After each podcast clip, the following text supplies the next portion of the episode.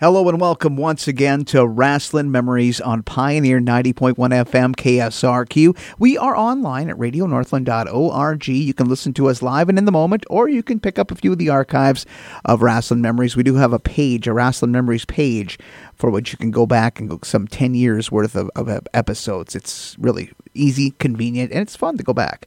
I'm gonna have to go, uh, go into the archives here in the next couple of weeks or months to uh, maybe pull out some classic interviews and put a few best ofs together. But that's uh, for another time. Uh, hi, I'm Glen Braget, along with my co-host down there deep in the heart of Texas. He's ready to go. Uh, the grizzled vet, Mike McCurdy, a man who's uh, going to have to start his own pro wrestling book club. You're like the pro wrestling Oprah book club candidate there, buddy. I think our show is turning into the the pro wrestling you know, Oprah book club uh, a lot, a lot of authors recently, which is a good thing. You know, I love okay talking a good it. book with the, you know, the writers and all that. I'm absolutely okay with it because there's so many books that are have been coming out or have, are going to be on the way, and uh, it's it's it's great. I mean, I finally was able to finish the uh, Jonathan Plumbaum uh, UWF book. I really really enjoyed that one. I, I mean that that was one I was very happy with, and it, was very well researched, good good material. It was, it was one of those books, you know, pick it up here and there, and the story of Herb Abrams and the whole company and all the little moving pieces, other you know, the cast of characters. It was a really good book. I definitely recommend it to listeners out there who uh, uh are curious about Herb Abrams or were around during the UWF days when it was on Sports Channel. I remember watching the UWF on the Sports Channel. In fact, it debuted on my uh, on my 18th birthday, October 1st, 1990. So that was kind of fun. You know, my friends and I all got together and watched a little wrestling that day, and then I forget what we did after that. But I have not had a chance to sit down and you know really get into that book yet, though, because you know, as we've said, I've got a lot of a lot of books added to the library. Just picked up uh, Mox, uh, Jon Moxley's book, so you know, mm-hmm. kind of thumbing through that one a little bit, kind of little pieces here and there, and Mm-hmm. I must say, I was a little skeptical because you know he's still wrestling. You know, does really have the story to tell? And you know, he does, and it, it, it's a very good book. And uh, you know, speaking of Jon Moxley, you know, I'd like to offer, uh, you know, best wishes and all that to him. Just announced that he is going through uh, alcohol treatment center. Uh, Tony Khan made the announcement the other day, so you know, uh, best wishes to him and all that for a, recovery, and you know, come out those doors, you know, bigger and better, and get back in the ring. Oh, I'm very much looking forward to reading, and yes, I, I share your sentiments there, Mike. Uh, we definitely uh, hope he get takes that next step right into the road down that road to recovery. But uh, when he he'll be ready when he comes back, there there'll be a spot for him, of course, because boy, uh, he's definitely uh, he had a career. I mean, last few years, uh, you know, now with AEW and the Shield and stuff. Uh, I mean, yeah, a person probably would just think that would be what the story is about. But the death match stuff, the working in these uh, indie promotions, just you know, scraping and surviving and, and going through, uh, you know, you know, being at that age as well, trying to grow up. You know, or maybe maybe not trying as hard, but trying to find your way through pro wrestling and, and, and life. I mean, this this definitely does have a good good tease to it. Well, definitely, and it's told with a you know with a great sense of humor and all that. So, you know, he wrote this book himself. He didn't have anybody, you know, working with him. So, you know, wrote it himself. Great sense of humor. So, you know, it's, very easy reading. Yeah, I, I'm. I, I, mean, I listened to uh, an interview he did with Chris Jericho here uh, from for Talk is Jericho, this recent one, uh, in promotion of the book, and yeah, it, it, definitely sounds like he had a lot of. It was it was an experience. It looked like he definitely put a lot of his heart and soul, per, you know, as much as a person probably could, and it really does have that personal personal quality to it. But you know, Mike, speaking of another book on the uh, Grizzled Vet Book Club show, we uh, had. And this is a great book. I've been reading and uh, reading it here and there here I, since I, I stopped. Uh, I finished the uh, UWF book, and I'm really, really uh, enjoying what I've, I've read so far. I've never been disappointed with this man's work on on projects previous and it's this one's definitely like putting him up even further to that nth degree with me. Uh, Mike, uh, the guy, the, the, the biography we're talking about is Truth Bee Told, and that's the uh, story of B. Brian Blair. And this was a much anticipated uh, book, and you were, you were quite excited about it uh, back uh, when we had this our guest previously on this program. Oh, definitely. You know, like I said, we got a returning guest, and uh, yes, I was always, you know, interested, but I'm always excited when a new book comes out. Mm-hmm. I will admit, you know, most of my knowledge of Brian Blair is from the, you know, the WWF and, you know, part of the Killer Bees. So, you know, it, it's kind of fun to be able to get into it and you know read about their story and they're coming up and all that. So, oh, absolutely, Mike. And uh, well, you know, I for me when I think about you know Brian Blair, I also think about the WWF days, but I also uh, remember reading a lot about him in the uh, the Apter magazines about his time in Florida, and also uh, did some international stuff, and of course uh, with the UWF and Herb Abrams.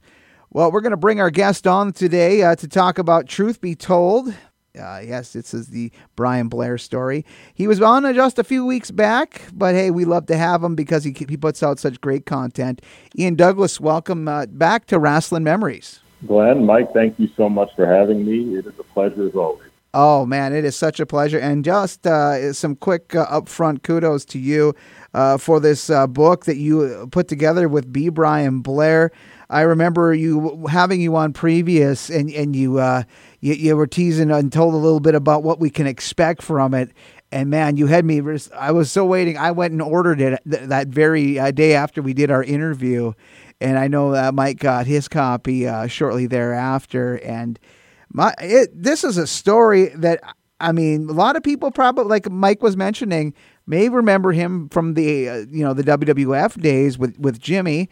Uh, and but I mean, there's a lot of fans too that are maybe will you know remember him from a few other you know working for Watts or, or whatever. But this is just a good book from a solid uh, wrestler who had a great career. He wasn't Hulk Hogan. He wasn't the big main event. He was a guy that worked his way up and down the card and a guy that had uh, definitely uh, was one of well, I guess he's one of those last guys in that generation to uh, come out of the territories. I mean, Brian's got such a great story because he does touch into those areas: the beginning of sports entertainment, uh, the territories mentioned, and then the fallout from it. Uh, so this is quite the story. This is definitely one that the fans are going to be uh, checking out. I encourage them to check out.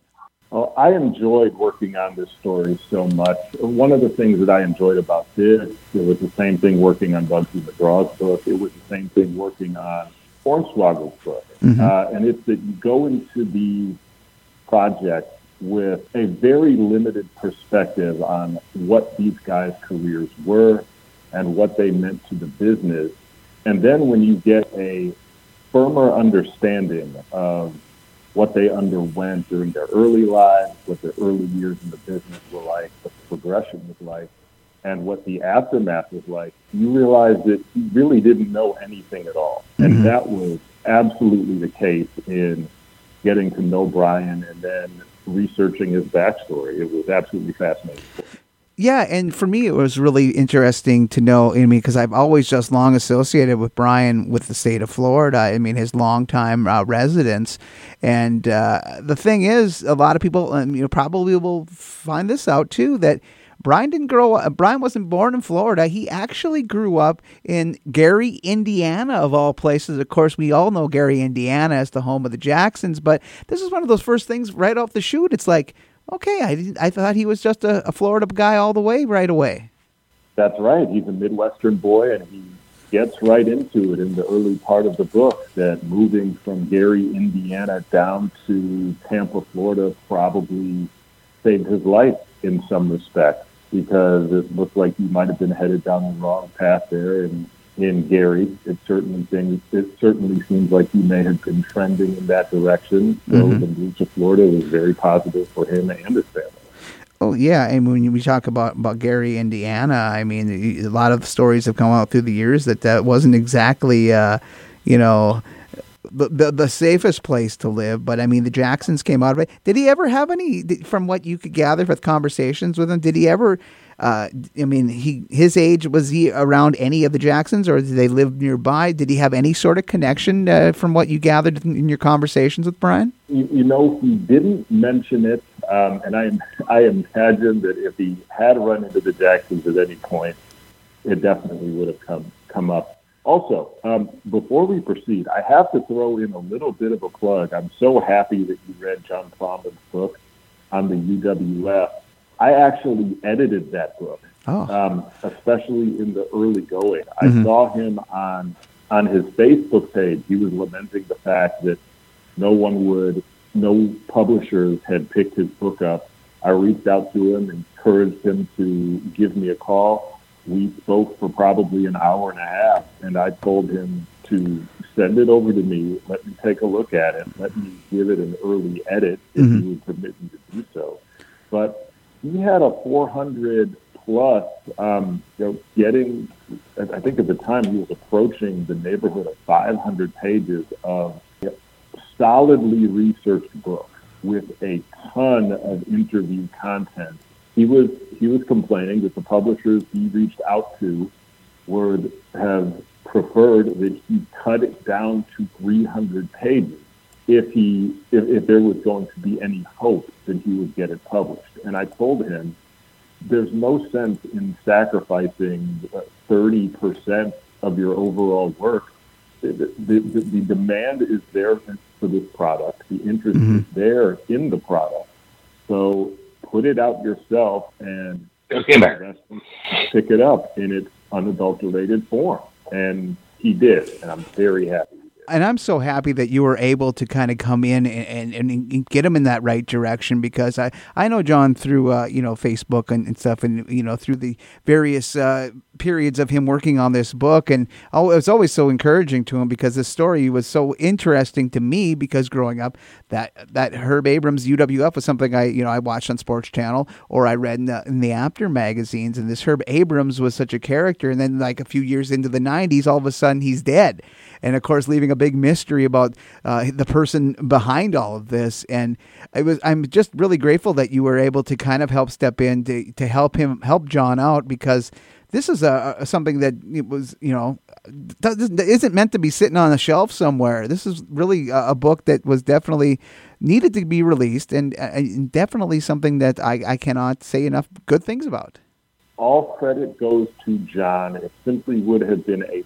travesty if he worked that hard and that diligently for that long on this sort of a project and it never saw the light of day. So, um, yeah, no credit to me. All credit is rightly deserved.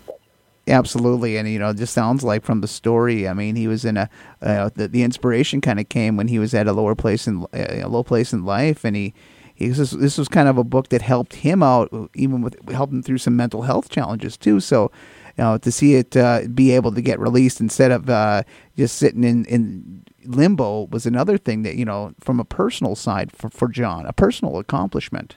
Absolutely, and now I just hope he. And now I just hope he continues. You get one on the board. You establish yourself as someone capable of putting out a work of quality, mm-hmm. and more people want to work with you. And when those opportunities come, I hope he grabs hold of them and just persists because that's what this is all about. Oh, absolutely, and uh, yeah, we. I, did he ever have anything when you, t- you know, chatted with him or anything? Did he have any uh, sort of hints about something that he would like to work on in, in the pro wrestling business, or did it sound like that he was kind of in out of you know this was kind of a one and done? What was it? What did you get get from him as far as any sort of potential follow ups, or did he, did he, keep his cards pretty close? Well, I wouldn't say that he necessarily uh, kept his cards close. I would just say at the time he was focused on putting this one out in the same way that when I was working on Severin's book. So in the early going, I would venture to guess most people aren't thinking about getting two, three, four, or you know significantly more when we're talking about someone like Scott Teal or, or John Casper or, or Kenny Bevan Casanova. Um, people are worried about just getting one mm-hmm. successful book on the board. And then those subsequent opportunities, they materialize after you accomplished one. Mm-hmm. And so um, John, I think he was just focused on getting the first one completed. But now that that's completed, I hope he will um, either find another area of wrestling to research or link up with somebody else and put out another work. Mm-hmm. I'm going to have to pose that question to him next time I chat with him online. I'm going to bring the Grizzle vet Mike McCurdy in. Mike is back. He was working on something here uh, for the last few minutes, but I do believe we have connection with McCurdy. Mike. Yeah, definitely. Uh, the UWF was Jonathan Palmer. We need to get him as a guest on, on the show. He's another one that we need to talk with. Oh, he's a great guy obviously, you know, the, the this interview we're talking about, uh, truth be told, the B. Brian Blair story. Um, what I'd like to know, and this is always a question I have for a, a writer when they have a book come out, is you know, the uh, the initial like beginning. You know, how did you you know make contact with Brian Blair and get involved with the project, and you know, just just kind of the beginnings of crafting uh, what became Truth Bee Told. Sure. I'd reached out to Brian a few times. Of course, Brian wrote the afterword to Bugsy McGraw. Months later, I received a message. I'm, i might be a little off on the order, but I don't know that it matters all that much. I received a message from Kenny Casanova asking if I would be interested in doing Brian Blair's book because the original author of the book, Scott Stevens, was looking to unload the project because he had some other things that he wanted to do and some other things he was interested in.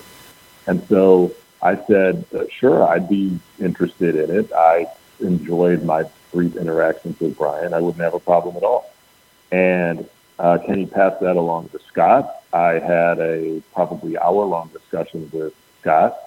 Scott spoke with Brian, and uh, the, the next thing I knew, I was on the phone with Brian, and we were talking about scheduling interviews uh, every Monday, Wednesday, and Friday for about four months was our initial run. Now, as, as the story is, you know, going together, you know, you're starting pieces. Like I said, you know, like many people, you know, we, we know the killer bees and uh, stuff like that. That's the, that's the main thing. You know, that was the, uh, you know, the major network promotion. Obviously, WWF at that time was, you know, huge and everything. But as the story is beginning, like I said, we find out, you know, started in Florida, trained there, uh, you know, Hiro Matsuda is involved in this. Uh, he also worked Mid South. You know, as you're fleshing it out and you're realizing, you know, what are you learning? You know, like as a writer that kind of like surprised you that you know the things you didn't know that you're interested in because that's always the best part of writing something is when you get to do the research and learn things that you know about your your subject. Oh my goodness, um, I don't even know where to begin with that one. I had um, I had no idea Brian was such a prolific ribber, and not just a prolific ribber, but a a connoisseur of ribs. He has this deep appreciation for them. Uh, there's also the the deep and abiding friendship with Paul Orndorff that seeded really um, not the friendship, but the fascination with Orndorff preceded Brian's wrestling career because Brian was a huge fan of Paul Orndorff when Paul Orndorff played football for the University of Tampa, and Brian was a teenager selling sodas in the stands of the football game. Moving from there, uh, Brian's deep friendship with Hulk Hogan, of all people. Brian had the not Hogan's very first match, but his first match of any major significance when Hogan was wrestling the Super Destroyer down in Florida, and their friendship persists to this day. In fact, Hulk Hogan contributed the afterword to the book. And then the the Japanese theater of Brian's wrestling career that he spent a, a significant amount of time in Japan.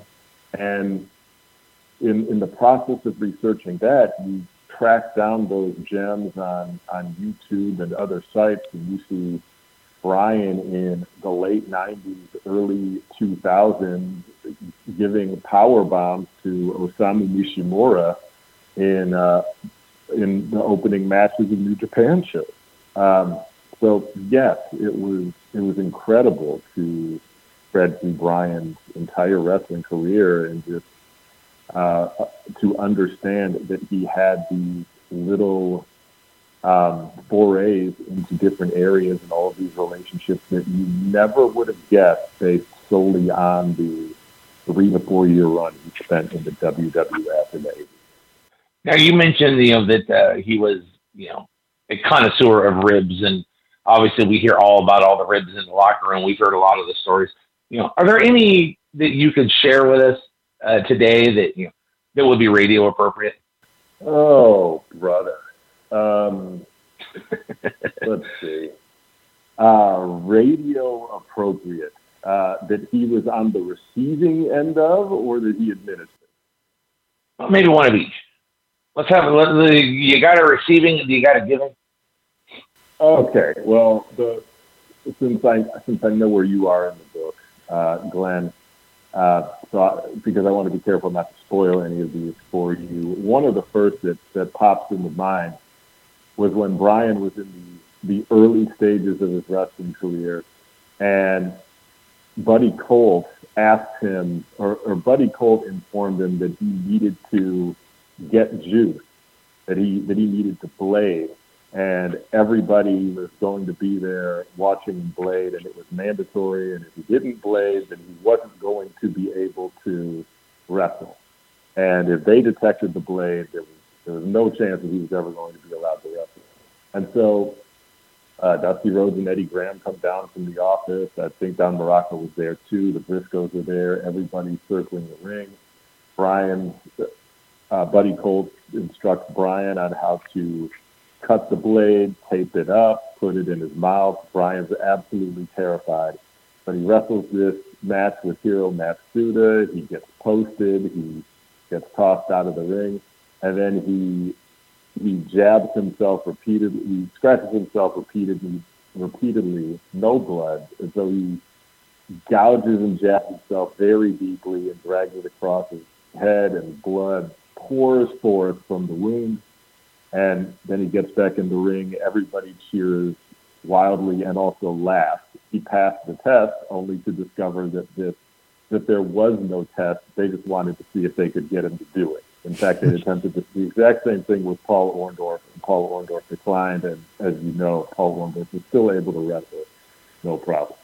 So uh, that's one that, that immediately springs to mind from this Florida days. Um, in terms of one he administered, man, there's one from late in his career involving Bertha Faye and Bam Bam Bigelow. Uh, I don't think that one is quite appropriate. Um, oh, there's one involving from his Mid South days. There's one involving Tom Pritchard, uh, the the one boot battle royal, and the summary the summary of that one is that Brian was in charge of booking because, as I don't know if you know or not, he was married to Mike McGuirk, the daughter of Leroy McGuirk, and when Mid South mm-hmm. had its brief fracturing Brian went off with his father-in-law Leroy, of course, and had a hand in booking for that segment of the Mid South Territory. So Brian booked the one boot battle royal, and Tom Pritchard got there late. So Brian ex- explains to everyone um, that they're going to have this one boot battle royal. He, he writes it on the board, but he, he lets them know, okay, this thing is this thing is just a rib on top. So it's not advertised to the public. It's just a rib on top. So he, he writes it on the board. Tom comes in and he explains everyone has to only wear one boot. Okay, fine. Tom's going to be going to enter the ring last, and somebody distracted him. So everyone had one boot on lace, but as soon as they got in a position to go out, they'd lace their boot back up and hit the ring. So by the time Tom is introduced and he's coming out last, shaking hands with the fans, he gets to the ring, gets in the ring, and the people at ringside are saying, "Hey, where's your where's your boot? Where's your other shoe?" And he's embarrassed, but the match proceeds, and everybody in the ring just starts attacking and stomping Tom's foot throughout the match. Um, that is that's one of Brian's absolute favorite ribs. that's pretty good. I was going to say one of the ones that I uh, enjoyed reading. It's kind of like in it's like in the first chapter part of the book is uh, the one where they had Brian as the referee with uh, Butcher Vachon and uh, Angelo Mosca, and just Angelo at the Papo. end where you know Angelo Poffo, huh? Angelo Poffo. Angelo Poffo. Sorry, not Mosca. Poffo. Yeah. Uh, and they, you know, got him going where, you know, oh, he made the wrong count. This is supposed to go over. And you know, he's just in tears, and it's Jack Brisco who comes over and uh, you know lets him know, hey man, you're you're you're good. yeah, where he where he thought he they they pretended that he counted the pinfall on the wrong guy, and they're telling him, "Oh, we're finished in this town. He can never come back. The, the local promoter is going to have to sell his home because we're absolutely finished." So yeah, he thought he made this business destroying mistake, but it was it was all a rip to break in the new guy. What a way to start a career for Brian, though, being down in Florida with Championship Wrestling from Florida, getting trained by Hiro Matsuda. But he also had so a lot of great hands at the time who were in that in that locker room, including the likes of uh, Jack and Jerry Brisco, uh, of course Buddy Colt, and the the boss man Eddie Graham. Uh, just how important uh, was Buddy Colt as far as because uh, Brian mentions him uh, in the book in very glowingly talking about Buddy and his and in, in accordance to his early days and how they maintained a long time friendship. Oh, Buddy Colt, the relationship with Buddy Colt that was absolutely instrumental to Brian's career. Um, Buddy Colt lived in the same apartment building as Brian uh, after Brian's parents split up, and Brian's mother and Buddy's wife were very good friends. And that's how the relationship developed. And Buddy was actually the person who drove uh, who drove Brian down to the uh, the sportatorium, uh, not the sportatorium in World Class Championship Wrestling in Dallas, but the Tampa iteration of the sportatorium. He's the one who drove him down there for his uh, his first day of training and for his not initial meeting with Eddie Graham, but his first meeting with Eddie Graham in that setting to establish that he was going to train to become a wrestler. Now let's talk about Eddie Graham. Now there was a guy that was Florida professional wrestling championship wrestling from Florida, uh, getting in with, with not only Eddie but later on with with Mike. Uh, that was another thing that was very instrumental in forming a long storied bond with, with Brian and and, and the, those guys and the state of Florida in pro wrestling, state of Florida with pro wrestling. Oh yeah, you mean do you mean Mike Graham? Yeah, I mean, well, first of all, the father Eddie, who had the company, but then later on, of course, he had the, Brian and Mike Graham forming a friendship as well. Kind of a, a, tight on the level of like with him and Steve Keirn. I mean, these were some guys that had have formed these lifelong uh, relationships all the way up until Mike's passing. Oh yeah, well, yeah, they had a friendship right up until Mike's passing, um, and that's going. That friendship with Mike is going to come up uh, again much later in the book in several different segments. But I was down in. Um, you, you probably didn't intend for it to be brought up right now, but I just wanted to point out I was down in uh, Florida for the funeral of Brian's son, mm-hmm. and we were we were I, I was sitting in the sanctuary right behind Hulk Hogan and Steve Keirn. And when I came out, um, well, we all came out, I was talking with Brian. I had some photos that I needed to hand back to him. Hogan walked up and Keirn came over, and all of those guys were just standing there talking about how they all came out of the Eddie Graham Hiro Matsuda system and how all of them are guys that are cut from the same cloth. So that Florida fraternity is a very, very real thing that persists to this day. Mm-hmm. Well, one true band of brothers. Mm-hmm and also in you know I mean kind of fun reading in the book about Mike's early days or of Brian's early days uh, and, and, taking trips with the, the Brisco brothers and, and talk about uh, another uh, pair of gentlemen who, who, who kind of had fun with him as well. This is all kind of part of uh, Brian's education, though. I mean, he I think he learned from observation as far as uh, like getting those ribs uh, properly turned. Oh yeah, and Brian comes across almost as an embedded, almost as an embedded journalist or as an embedded reporter because he had this, um, he had this unique level of fandom where he, you know, idolized is a strong word, but he was a true a, a true fan of all of these guys from seeing them on local television prior to getting in the ring with them. So you just get this general sense that even though these were his peers and these were all guys he was working with and hung out with on a regular basis, that he just lived in constant awe of the guys that he um, that he rode with and hung out with on a regular basis. Uh, you get that sense with his relationship with Don Muraco also, mm-hmm. and that that he was just uh, Dusty Rhodes, of course, Andre the Giant, of course. I don't know if you've come across those segments of the book yet, mm-hmm. but yes, Brian was just a a true die-hard wrestling fan who you get you get the sense that he truly believed that he lived his life dream, um, not only getting to be a wrestler, but simply by getting to hang out with all of these guys. Yeah, and and of course, uh, you know, the day he uh, the boys find out about his childhood nickname, he he he didn't become he, he didn't stay Brian for too long amongst some of those guys in the fraternity. Oh no! Almost immediately, uh, due to the uh, errant phone call from his uh, mother to the office, and she let it slip that his nickname was Bieber, and from then on, he was Dusty Rhodes wouldn't let that slide. So he was Beeper from that point on. In fact, um, if you look at the backing card to his World Wrestling Federation figure, the original one, mm-hmm. it, it says right on there that his nickname is Beeper, and that's where it all stems from. We're talking with Ian Douglass, the uh, co-author of Truth Bee Told. It's the life story of B. Brian Blair. Brian finally sharing his uh, life story, and of course, many years of the pro wrestling wars, and lots of fun ribs, and lots of really, truly honest, good reading material. And you know, he hit the road after Florida. He, you know, because that's what you did in those days. You worked the territories. He did some stuff with Geigel and in Central States.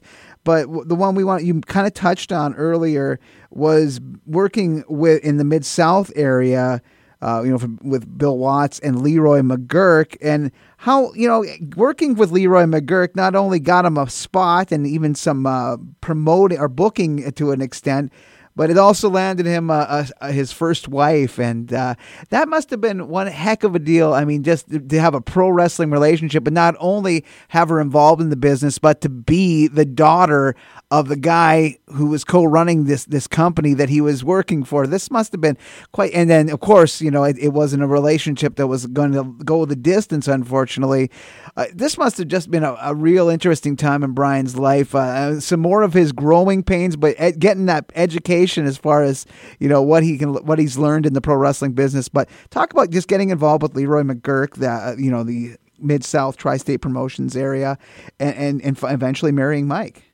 Oh yeah, well he was a he was a very young guy at that stage yeah. of his career, and he said that he met Mike, and the, the two of them. She'd been previously involved with Ted DiBiase, but um, at the time they met, she was single, and the two of them hit it off immediately. They had their whirlwind romance. They fell madly in love, and they got married very quickly.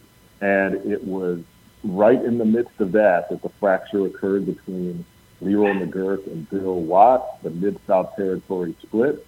Brian finds himself in a position to, as I think the assistant booker to Skandor, Skandor Akbar, mm-hmm. and he was able to not necessarily to book himself into the best of positions, but he had a an NWA junior heavyweight world junior heavyweight championship reign, booked himself for a short reign with that title, um, and got it off of Ron Starr and then dropped it back to him. Mm-hmm. But um, outside of that, he just had a lot of fun booking guys, other young guys like Jimmy Garvin, Hector Guerrero, like to surround himself with other young talent but as you mentioned, that relationship with Mike did not last. He attributes it to her jealousy, uh, which he understands because she knew what the young pro wrestlers sure. were, were all about outside of the ring. And unfortunately, it flamed out uh, very memorably and very violently. And when you read the book, you'll get to hear all about that. Mm-hmm, one hundred percent. Uh, and he made uh, he made a run down in Texas there for uh, the Von Erichs. Uh, how long of a run was that? And I, I, was, you know, from what I was reading in research, he uh, was right around the time he kind of, I guess, befriended and became uh, buddies with David Von Erich. There's another guy that left us way too early. But could you talk about him uh, going down to work for Fritz uh, and and working with guys like Killer Tim Brooks and you know and the Von Erich family? Oh, um, well, the the very night of the final flare up with Leroy McGuirk, uh, Brian drove on down to to Dallas, drove right up to uh, David's property, walked to the front door, received a very, very memorable welcome uh, that I will not spoil. and uh, and then, uh, yeah, David uh, cooked him breakfast, entertained him, entertained him, uh, spotted a cat on the front lawn, got a withdrew a revolver from a drawer in the kitchen, uh, walked out front and blasted the cat in the smithereens. And that was that was Brian's introduction to life in Texas. Uh, he he considers it the best. I think it was a year and a half to two years that he spent down there, and he was considered to be an honorary member of the Von Erich family. He stayed in David's house the entire time he was there, and and had a tremendous amount of fun. Talk about making a tight connection uh, and getting in with you know befriending David and getting to know that family. Uh, you, we you mentioned uh, you know a lot of people didn't know too much about Brian's time in Japan. Well, was it around the early 1980s that he first was uh, invited to go over to the Orient? And was that involving Vince McMahon Sr.? Let's talk a little bit about how Brian got into uh, Japan because, again, this was the beginning of a, of a, a nice relationship he had uh, with, with them over with the various promotions, uh, most notably New Japan with Antonio Inoki. Uh, talk a little bit about how um, Brian found his way to Japan, how that deal was sort of brokered, and the relationship that uh, resulted from being in the you know in, in the good hands and the good graces of, of a company like New Japan. Sure. Well, Brian wound up in Japan in part because he had one of the most brutal bar fights ever documented in wrestling history with Matt Borne. And so he was, I, I believe he was fired from his position in Georgia Championship Wrestling subsequent to that brawl. And Matt Borne was so messed up from that fight that he had to, he was forced to take several months off before he was able to wrestle again in Portland. But Brian went back to Florida for about a week, and uh, Eddie Graham set the deal up with Vince McMahon Sr. because, of course, the WWF had their relationship with New Japan at the time, where Brian would head over to Japan and work for a while there, and then he would be ushered into the WWF with some of the, along with some of the other guys who were in Japan at the time. Uh, that included, or would soon include, include Paul Orndorff. That included Dick Murdoch and that also included Adrian Adonis. Mm, talk about a lineup, guys. Oh, and you know it was around that time too. Uh, you know he came back that he actually he was in the WWF bef- kind of pre Hogan. He kind of came in a few months before that and, and stayed for a brief moment in time. He kind of was in and out of the of the federation until finally he coming back in uh, as far as the Killer Bees. What was that all about? Was that just sort of a thing where he just worked a few matches here and there, and just, or he just didn't find comfort in the in, in the company at the time? What was what was the deal with him kind of making these sporadic appearances? Oh, sure. Well, he spent the he spent the better part of that year in the World Wrestling Federation. That's when they had the I forget is it called Black Saturday or Black Sunday? I think it was Black Saturday. Uh, it's Black it's Black Saturday. Saturday. Yeah. So so he was there. He was actually he was actually involved in the Black Saturday broadcast. but um, he was there. Vince McMahon was extremely high on him. He was actually in a match with Paul Orndorff at the time. Uh, again, this is 1984.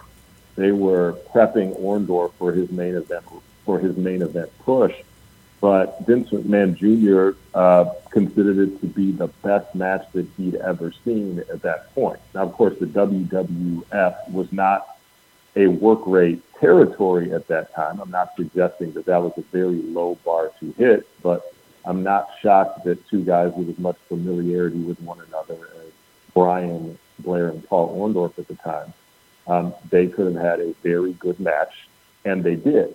Now, Brian went. What the reason Brian left was because he went back down to Florida to visit, and Eddie Graham absolutely begged him to return. and promised him an immediate main event run because that was during the period of the period of time when Vince was snatching everybody up. And Brian had already been a main eventer in Florida. He was a guy who who had his home in Tampa. He had his house in Tampa at the time. He was a guy you could theoretically count on to stay there. So they Brian went back. Uh, they immediately put the Florida Heavyweight Championship on Brian, and that was the last Florida heavyweight champion that Eddie Graham ever had a hand in making the booking decision of because it was January of 85 that Eddie Graham committed suicide. And did Brian open up about uh, his feelings uh, about Eddie's unfortunate suicide? I mean, this was a big blow. I mean, not only being you know, part of his company, but there was a closeness to not only him, but but to Mike and, and that whole fraternity. Oh, Brian was Brian was absolutely crushed, and part of and part of the situation there, not necessarily with the Eddie Graham relationship, but that's what was really binding Eddie to Florida. Not Eddie, I'm sorry. That's what was really binding Brian to Florida was that relationship with Eddie Graham. And Brian was was sort of raised to be the homegrown version of Jack Brisco that could be relied on to carry Florida for maybe a decade or two if he decided to move back there full time. Now, other other guys who they thought they could count on to carry Florida. Um, Keirn Keirn was gone. I think he was already being a, busy being a fabulous one. Um, the Mike Rotunda and Barry Windham, uh, two other young guys who you would have thought you could count on. I think they were already the U.S. Express in the World Wrestling Federation at the time. So he was he was sort of the last young guy who really had that tie to Florida who they thought they could count on to carry the territory forever. But once Eddie Graham died, it, it really was like the, the heart of the Florida territory died with him. And that's when Brian received the offer to come up to the World Wrestling Federation and form the Killer Bees tag team. Mike McCurdy, I'm going to bring you back into the conversation. I know you have a few things to ask our guest today, author Ian Douglass, on this edition of Rasslin Memories. Well, thank you for bringing me back in. I've been enjoying listening to the conversation. And uh, uh, like Ian said, I'm not going to give anything away because the readers need to, uh, you know, purchase the book to read the story. But the story of Brian's first night in Texas when he pulled up at David Von Erich's house is still a legendary story that is being told to this day. I have heard that story multiple times, including from a Von Erich. Uh, so, yeah, the readers, you really need to pick up the book if anything, just to read about his first night in, in the Texas territory.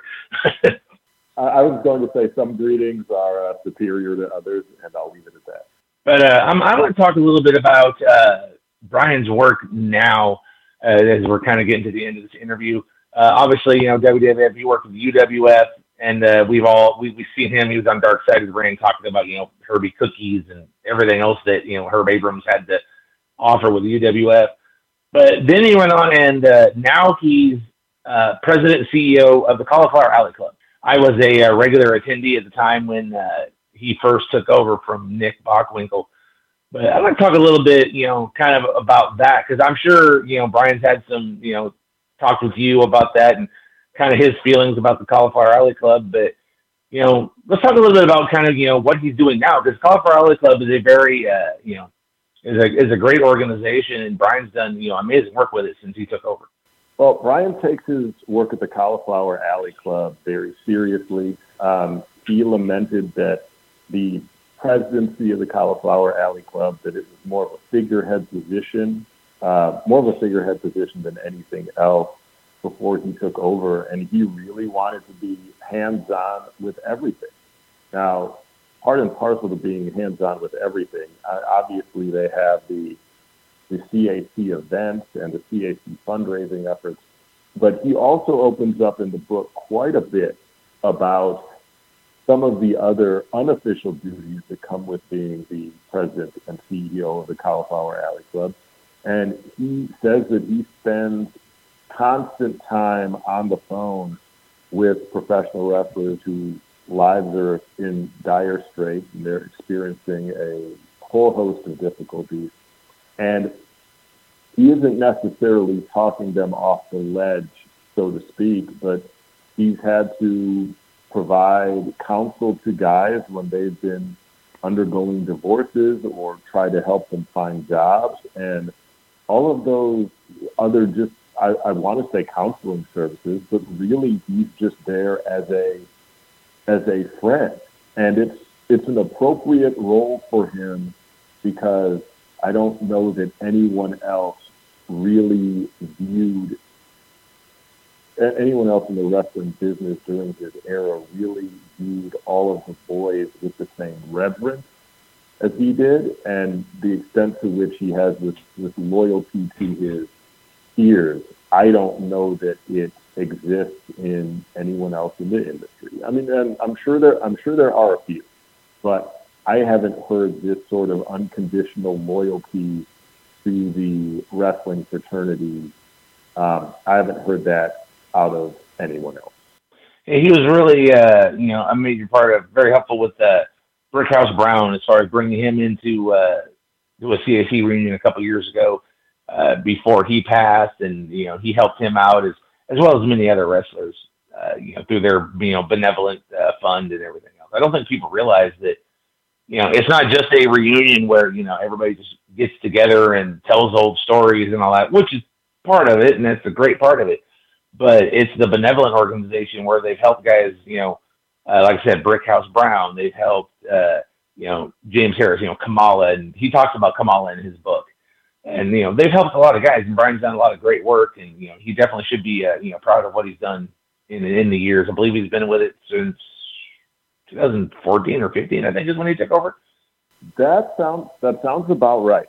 And mean, it, it comes with the territory. He's been forced to make some very difficult decisions. He and I were, and I should say that when you're when you're working with guys on books like this, you you develop a closeness with them, of course, because they're divulging information to you that they haven't necessarily divulged to anyone else. Now, of course, I hear it first, but then it goes out in the book, and then everybody knows it. But that closeness that's developed from receiving the the story first, there's nothing like it. The reason I bring that up is because uh, we were knee deep in the recording of interviews and the writing of the book when uh, when COVID hit and there was a bit of a controversy regarding the canceling of the CAC reunion event uh, in connection with the COVID 19 pandemic, and people were pushing for him to, ca- to cancel it. And he didn't want to be all that public about his objections or his reason for not canceling it so quickly. But he explained to me that he has he has wrestling veterans in their 70s and 80s um, where the the, re, the CAC reunion event is what they live for. It's their favorite. It's their favorite weekend of the entire year. And he had people in his ear saying, like, please don't cancel if you don't have to, because I've been looking forward to this all year ever since the last one, and I'm not, and I don't know what I'm going to do if this gets canceled. I'll be devastated. So those are the sorts of those are the sorts of opinions that he has to that he has to balance against the information that he receives with regard to COVID not COVID nineteen when those sorts of circumstances emerge. And I'd say all of that to say it is a very difficult position to be in, and no matter what, you simply can't make everybody happy. Now, another uh, roadblock that you know, well, did you hit when you're putting together this book is uh, the book was, I believe, you were, I believe you were finished. You're close to being finished and close to coming out for publication. And at the time that uh, Brian's son was murdered, and uh, at that time you didn't know if it was going to be delayed a few months, maybe a year. But you kind of went back, and uh, I believe Brian added a little to the book about his son for that. Am I correct? Oh, he certainly did. In fact, the, the timeline was we were if we weren't done, we were maybe a day away from considering ourselves done. And that's when Brian called me up. I, I forget if he called me or texted me. I believe it was a text. He called me up and said he didn't think Paul Orndorff was going to make it another two days, and he was absolutely devastated, and he'd been crying all day.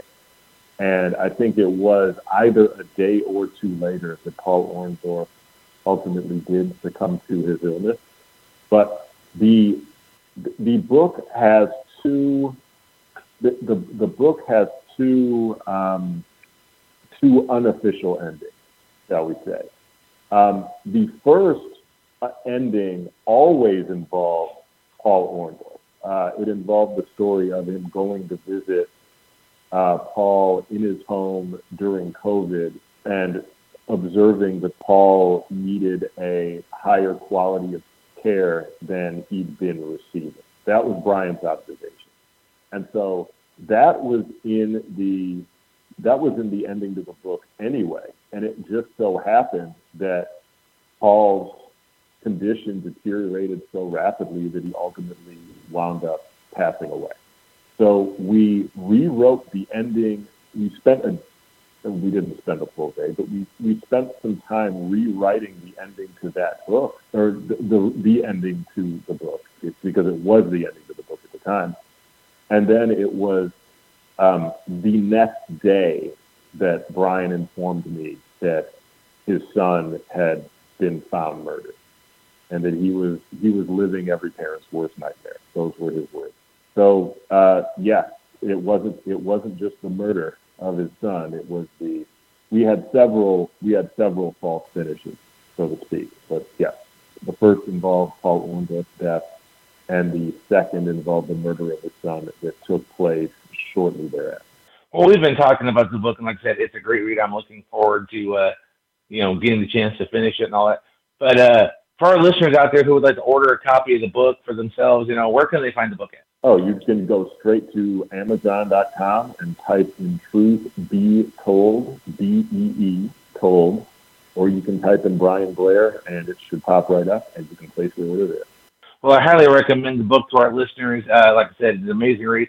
You know, all your books, like Glen said, all your books have been, uh, you know, a great read. I enjoyed reading about Bugsy McGraw. Love the Hornswoggle book. It's still one of my, uh, my, my top books that I've read. I love that one. But, uh, you know, obviously, you know, truth be told, it's a great story. Brian Blair is, you know, amazing talent in the ring. He's a great guy with all the work he's done.